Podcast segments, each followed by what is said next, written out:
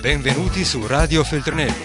Dal libro al computer, dalla pagina al tuo iPod. Scritture in volo, idee in volo. Oggi per te. Stampa rassegnata. I giornali pubblicati in questo disgraziato paese e spulciati ogni lunedì da me, cioè Pino Cacucci. Ma sì, basta, cambiamo argomento, sempre le stesse storie. Eh, stamattina per cambiare parliamo male delle banche. Beh, anche i paludati quotidiani che ho qui davanti, eh, come il Corriere della Sera, la Stampa o Repubblica, insomma, sono sempre meno propensi a mh, difendere i disastri combinati dalle banche. Stamattina pagine e pagine, tonnellate di carta e fiumi di inchiostro sul salvataggio delle banche mh, spagnole. Che, che, fa subito ringalluzzire le borse. Abbiamo i mercati che dalle notizie che riceviamo eh, da quelli asiatici che eh, già hanno fatto mh, quello che dovevano, ma anche in apertura le borse europee, gli Stati Uniti, eccetera, sembra che vadano molto meglio perché quando si insomma, quando si prendono la solita vecchia storia, quando si prendono i soldi dalle tasche dei contribuenti a palate, si buttano nelle fornaci, pardon, nelle casse delle banche e questi sono contenti, eh? Eh sì. Intanto il Corriere della Sera prova a fare i conti, quanto ci costa. Eh, si parla del conto per salvare l'euro. All'Italia i paesi in difficoltà costeranno almeno 48 miliardi di euro. È curioso questo titolo in prima pagina perché eh, l'Italia che salva i paesi in difficoltà. E chi salva l'Italia? Comunque, intanto i contribuenti italiani devono raggranellare 48 miliardi di euro per buttarli appunto nella fornace. Il grazie di Madrid per il mega prestito. Oh, no, prego, non c'è di che, siamo qui apposta. Dunque, a pagina poi 5, tutta dedicata all'Italia che pagherà almeno 48 miliardi. Al Ministero, al Ministero dell'Economia hanno cominciato a fare i conti su quanto questo nuovo aiuto peserà sul bilancio. Finora le cifre sono state in salita. Nel 2010 il sostegno ai paesi in difficoltà è costato all'Italia 3,9 miliardi, appena uno 0,3 del prodotto interno lordo, che diamine che sarà mai. Nel 2011 la somma degli esborsi è salita a 9,2 miliardi di cui 3,2 eh, per gli aiuti a Irlanda e Portogallo, erogati tramite il fondo Salva Stati. E stati, però qui salvano le banche, non è che salvano gli stati. Comunque, il resto 6,1 miliardi di prestiti diretti alla Grecia. E insomma, eh, cari contribuenti italiani, state tenendo in piedi un sacco di cose traballanti. Chi tiene in piedi noi? Beh, vedremo adesso quando toccherà all'Italia chiedere aiuto, vediamo cosa ci dà la Grecia, il Portogallo e l'Irlanda e così via. C'è da vedere, leggo più avanti, a questo punto 600 miliardi di aiuti alle banche spagnole richiederanno un nuovo intervento, appesantendo il conto dell'Italia. In ogni caso il calcolo è già salato, così. 48,2 miliardi di euro di esborsi entro il 2012, senza contare quindi le altre tre rate di versamenti pro quota del capitale di questo European Stability Mechanism entro la metà del 2014. Ecco, quindi vediamo di trovarli entro la metà del 2014. Eh, chi i banchieri da stanare, no, no, trovare i soldi. Vabbè, comunque eh, passo all'unità che in, come commento l'analisi di, Silvian, di, Silvano Andriani già dalla prima pagina, la, la, decisione, cioè il titolo è Aiuti alle banche, un circolo vizioso, cioè insomma... Eh, L'abbiamo sentito e detto tante volte, la decisione di fornire al governo spagnolo fino a 100 miliardi di euro per salvare le banche eliminerà probabilmente il rischio di un collasso immediato di sistemi bancari europei, ma non è certo una novità. Anche nei casi della Grecia, dell'Irlanda e del Portogallo, le erogazioni ai governi di quei paesi fatte dal fondo cosiddetto salva stati era servito a salvare le banche. Anche questa volta ha vinto la Germania e i fondi non saranno dati direttamente alle banche spagnole ma allo Stato affinché li giri alle banche. Eh, sembra cioè, come una garanzia, no, è perché dandoli allo Stato che li gira alle banche aumenta il debito pubblico e quindi sono i cittadini che devono poi rifondere questo debito, non le banche. E sono, sono veramente furbissimi questi. Eh? Poi leggo all'interno, insomma. Mh, alcuni stralci di questo lungo articolo. Il risultato sarà che vedremo il debito pubblico spagnolo, che prima della crisi era il più basso d'Europa, impennarsi e quasi raggiungere il livello di quello italiano. e ricordiamolo ancora una volta, quello italiano è eh, così alto già per eh, tutto quello dato alle banche tra il 2008 e il 2009. Ecco, quindi non sono soldi che si sono bruciati gli abitanti di questo paese. Il sostegno alle banche spagnole invece, se anche frenerà la fuga dei risparmiatori dalle banche spagnole, appare l'ennesimo intervento all'ultimo minuto per evitare di cadere nel baratro, ma senza cambiare la direzione di marcia. Nonostante il gran parlare della necessità di crescita economica, le uniche decisioni pesanti riguardano ancora la finanza. La crisi col suo movimento circolare ci ha riportati al punto di partenza. Siamo partiti dal salvataggio delle banche e lì stiamo tornando. E bisognerebbe chiedersi perché. E bisognerebbe capire come mai le banche europee, quelle inglesi, tedesche, francesi in testa, sono le più indebitate al mondo e hanno accumulato una quantità di asset dai quali provengono i rischi di perdite mediamente pari a, udite udite, tre volte il prodotto interno lordo di tutta l'Europa. Ancora una volta, comunque, leggo sempre dall'unità, le banche vengono salvate con il denaro dei contribuenti. Appare inoltre chiaro il paradosso per cui Stati costretti con politiche di austerità a ridurre il debito pubblico tagliando pensioni, investimenti, spese per l'istruzione, vengono simultaneamente indotti ad aumentare quel debito per, salva- per salvare le banche. Poi conclude così l'esperienza storica attestata da recenti ricerche ci dice che da situazioni di eccesso di indebitamento generalizzate si esce con una svalutazione dei debiti. Qui non si tratta solo di un problema pur importante di equità, si tratta di vedere anche qual è la strada che favorisce il rilancio dello sviluppo. Onorare fino in fondo il debito, onorarlo magari con i quattrini di chi quel debito non ha contratto, cioè noi, significa mantenere sul sistema economico un peso impossibile e colpire le nuove generazioni due volte, facendogli pagare il debito e menomando il loro futuro. Menomando è un termine diplomatico. Comunque, intanto eh, Rajoy, tutto contento, è andato allo stadio a vedere giocare la Spagna, dicendo eh, a quel punto c'aveva anche dei giornalisti intorno ai quali ha detto problema risolto, ha vinto l'euro. Eh, certo. E si è sollazzato alla partita. Ma a proposito di questi 100 miliardi di calcio, mh, mm, non so quanti sappiano che di questi 100, ben 5 miliardi di euro vanno a risanare ehm, le, le squadre di calcio praticamente spagnole. Sì, sì. Eh sì, gli aiuti dell'Unione Europea ripianeranno, leggo da Repubblica, i debiti delle società di calcio spagnole. Si tratta di 5 miliardi di euro, di cui 4 vanno verso le banche. Insomma, vabbè, lasciamo perdere, che se no perché rovinarci sempre il fegato, no, perché 5 miliardi di euro non è che sono bruscolini, brustulini, come, come dire, noccioline, eh, vanno ai buchi fatti per, eh, leggo qui, comprare cacà o Cristiano Ronaldo, quindi Real Madrid eh, soprattutto, ma anche il Barça, il Barcellona, insomma. E, ehm, ma a proposito di toni sempre meno accondiscendenti nei confronti dei banchieri, leggo sempre da Repubblica eh, questo esempio. Prendiamo la Caja de Ahorros Mediterraneo, la CAM, tenuta in piedi da 3 miliardi di aiuti pubblici e poi venduta per un euro al banco Sabadell, cioè eh, vendita formale da fallimento. Il CDA, la competenza innanzitutto, nel CDA sedevano un ballerino, uno psicologo, un artista visuale o visionario e un sociologo, tutti nominati dai partiti, in primis da quel PP di Rajoy.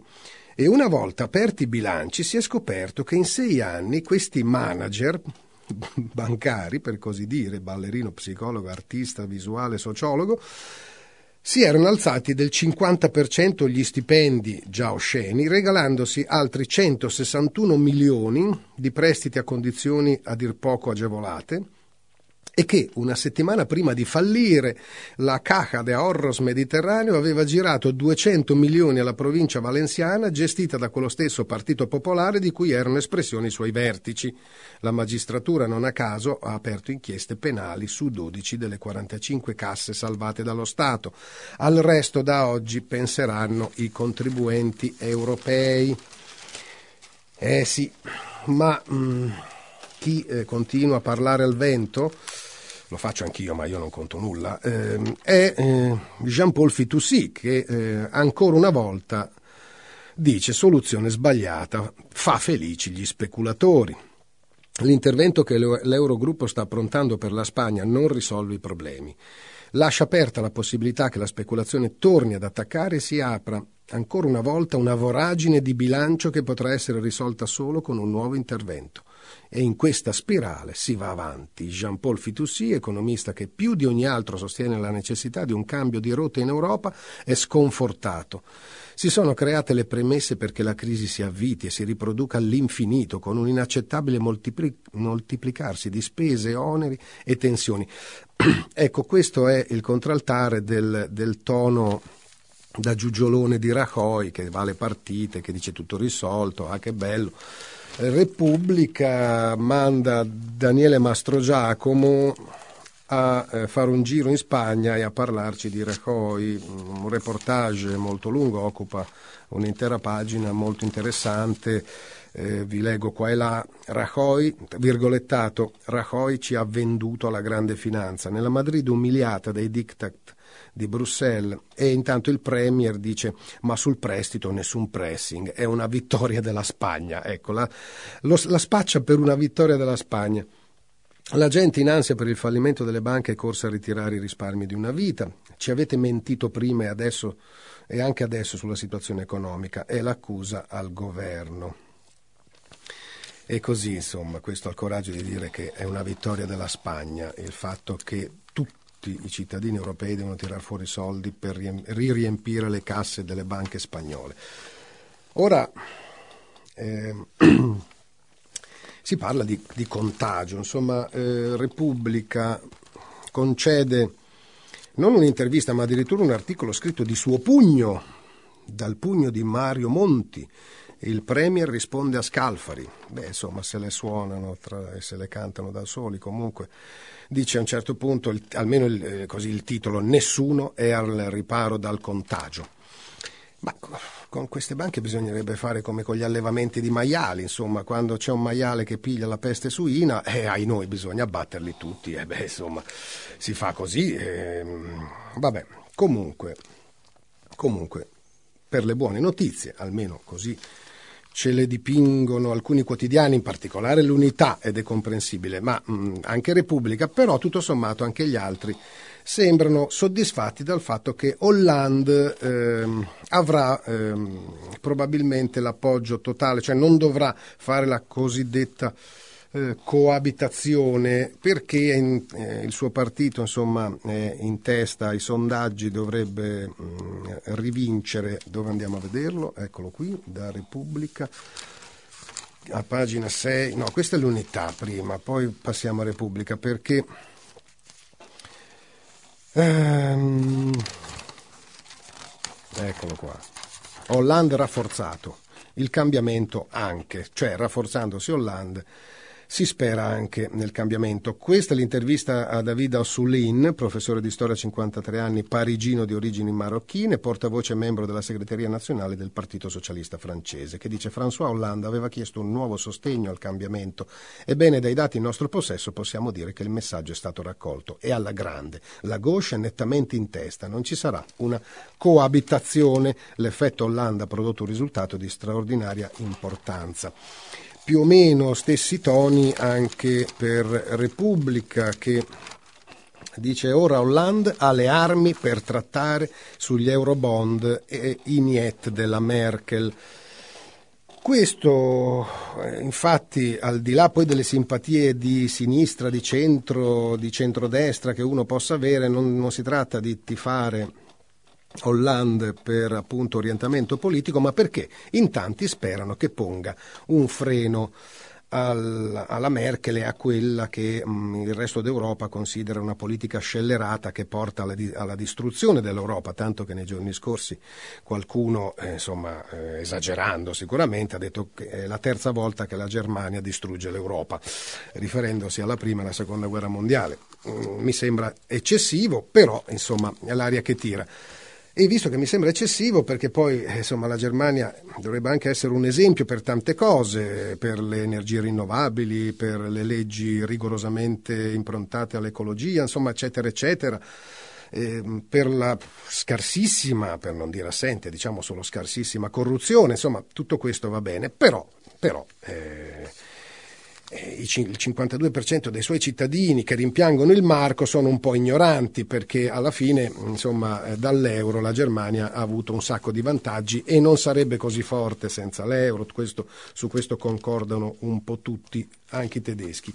Ma a proposito di un tedesco che così vorrebbe, che vorrebbe eh, non... Eh, non veder linciata la Germania su tutto, ma pur essendo anche egli critico sulle politiche della Merkel, è Peter Stein, che è um, un grande regista, insomma è venuto anche a vivere in Italia da qualche tempo, quindi il Corriere della Sera lo va a intervistare, uno dei maggiori registi del teatro tedesco ed europeo della seconda metà del Novecento, e poi vabbè eccetera eccetera, ma andiamo a vedere cosa ci racconta l'onda antitedesca è anche colpa nostra, ma è ingiusto evocare l'orrore del Reich. Secondo il regista Peter Stein, il sentimento montante per Berlino è il sintomo di una spirale irrazionale. E leggo mh, mm, alcuni passi di questa intervista. Ci sono sempre due piani di verità che si sovrappongono, una prospettiva immediata e un orizzonte storico più ampio. È assurdo che a questo punto della crisi nessun governo si concentri sul secondo. Appunto, qui l'orizzonte storico più ampio sembra non volerlo vedere nessuno, quantomeno tra politici, banchieri e finanzieri. Ehm, gli viene chiesto dal Mediterraneo sale un'onda antitedesca che mescola l'insofferenza al rigorismo di Berlino e l'accusa di egoismo a un paese che ha sì sacrificato la forza del marco, ma ha anche tratto grandi benefici dall'Unione economica e monetaria. E eh, Peter Stein risponde: Un certo sentimento antitedesco nei paesi del sud Europa non è una novità e va rafforzandosi. Si è innescata una spirale irrazionale che fa perdere di vista la legittimità di argomentazioni elementari. È naturale che cittadini tedeschi chiamati a fare sacrifici e prestare denaro si domandino quando potranno rivedere i loro soldi e vogliano garanzie dai paesi che fin qui non si sono messi al passo con il mercato globalizzato. Categorie come egoismo e isolamento però sono superate, ora si tratta di politiche economiche e regole comuni. I risultati ci dicono che quelle in vigore non funzionano e vanno cambiate. Finora, a differenza di altri paesi, ha saputo eh, modernizzare la Germania, ha saputo modernizzare l'economia, ristrutturare la, la, pubblica amministrazione e lo Stato sociale, ma non è stata in grado di indicare una rotta che fosse praticabile per tutti. Dall'esplosione del caso Grecia tre anni fa sono sempre stato in disaccordo con le scelte della Merkel. Non ha senso concedere prestiti e poi porre condizioni troppo dure. Se i tedeschi vogliono far parte di un'Europa unita, devono trovare il modo di adattarsi a situazioni che sfuggono al loro controllo. Ciononostante è inaccettabile che circolino caricature della cancelliera con i baffetti di Hitler e allusioni al Reich. Quel passato non c'entra, qui è in gioco il futuro dell'Europa. E poi per ora i tedeschi sanno di aver lavorato bene e non vacillano nella coscienza collettiva che hanno costruito, si riferisce qui insomma, a fare i conti con il proprio passato, mm, ciò che gli italiani non hanno mai fatto per esempio. E, e, appunto dice che hanno lavorato bene su in questo processo. Il processo di elaborazione del lato buio della nostra storia non si è mai concluso ed è tenuto costantemente in vita dalle istituzioni. Il pericolo, semmai, è cedere nell'autocompiacimento per i risultati ottenuti e credere di poter fare a meno dell'Europa. Secondo recenti sondaggi, il 52% dei tedeschi vorrebbe tornare al marco, dimenticando che la moneta comune ha favorito le esportazioni e dato impulso alla crescita del paese.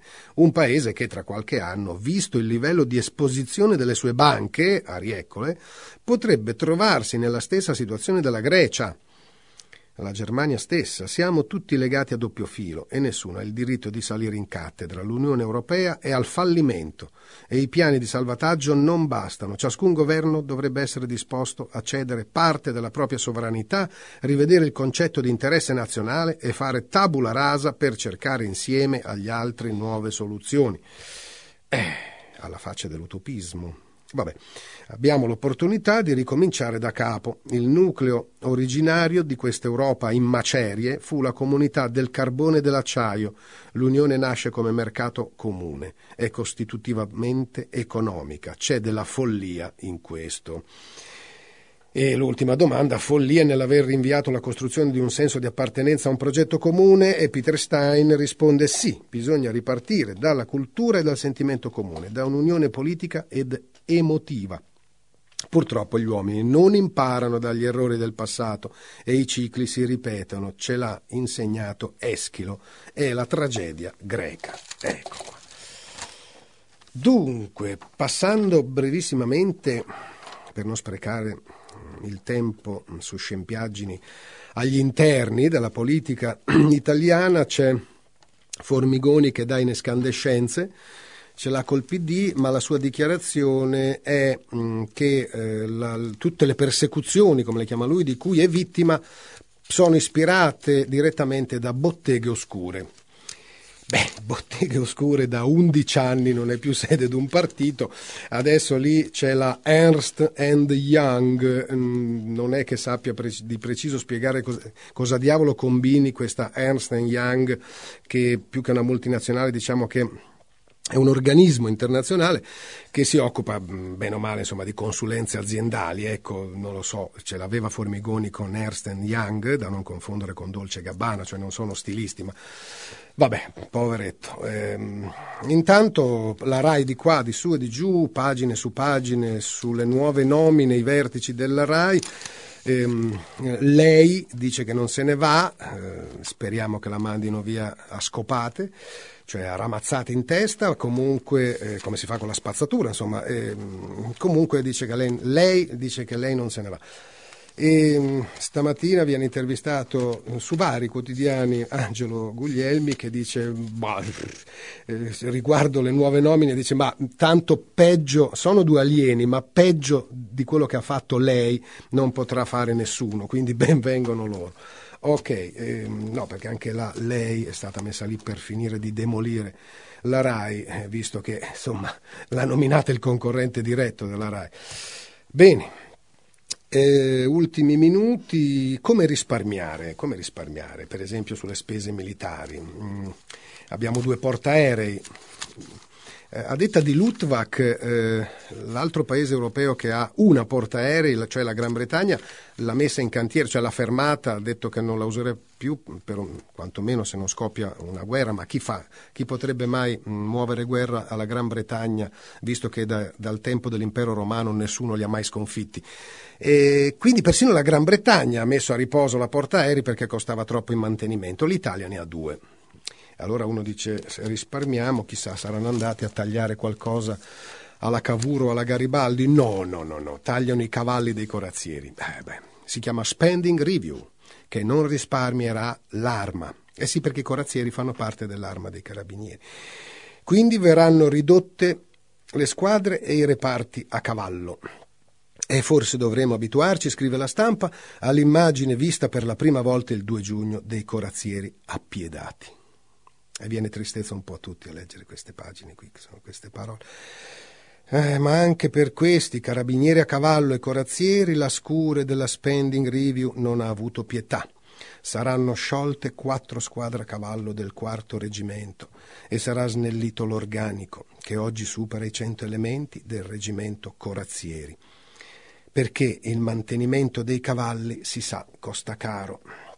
Beh, per insomma eh, prendere due piccioni con una fava, visto che risparmiano sui cavalli, chissà, potrebbero inserire nel menù del colle, da qui in poi, della casa sul colle, tartar di equino.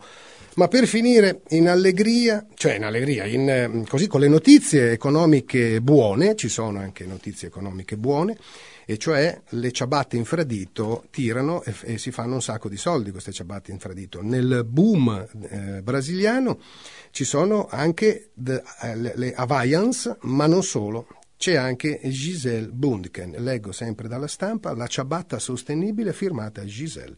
Le infradito che fanno del bene, hanno, non so se ai piedi, ma eh, fanno del bene soprattutto a Giselle, hanno reso la Bundken più ricca ma anche più ecologista, perché una parte di quei proventi lei li destina a salvare l'Amazzonia. L'Amazzonia salvata dalle ciabatte infradito. A Giselle Bundken è andata bene, leggo eh, in questo articolo, le 25 milioni di paia, 25 milioni di paia venduti di ciabatte nel 2010 l'hanno fatta entrare nella classifica delle donne azienda, esistono anche le donne azienda, più ricche dello Star System e anche tra le più buone. Dal 2011 è ufficiale la collaborazione di Ipanema, così si chiama la ciabatta, con l'ISA, Istituto Socioambientale Brasiliano. Poi da una variante all'altra sono arrivate le wedge, da non confondere con gli edge found, con un piccolo tacco e una spruzzatina di Varoschi che non guasta. Bene, io augurandovi buona settimana vado a darmi pure io una spruzzatina di Svaroschi. Radio Feltrinelli, tieni la mente a sveglia, non smettere di leggere. Resta collegato a questo podcast.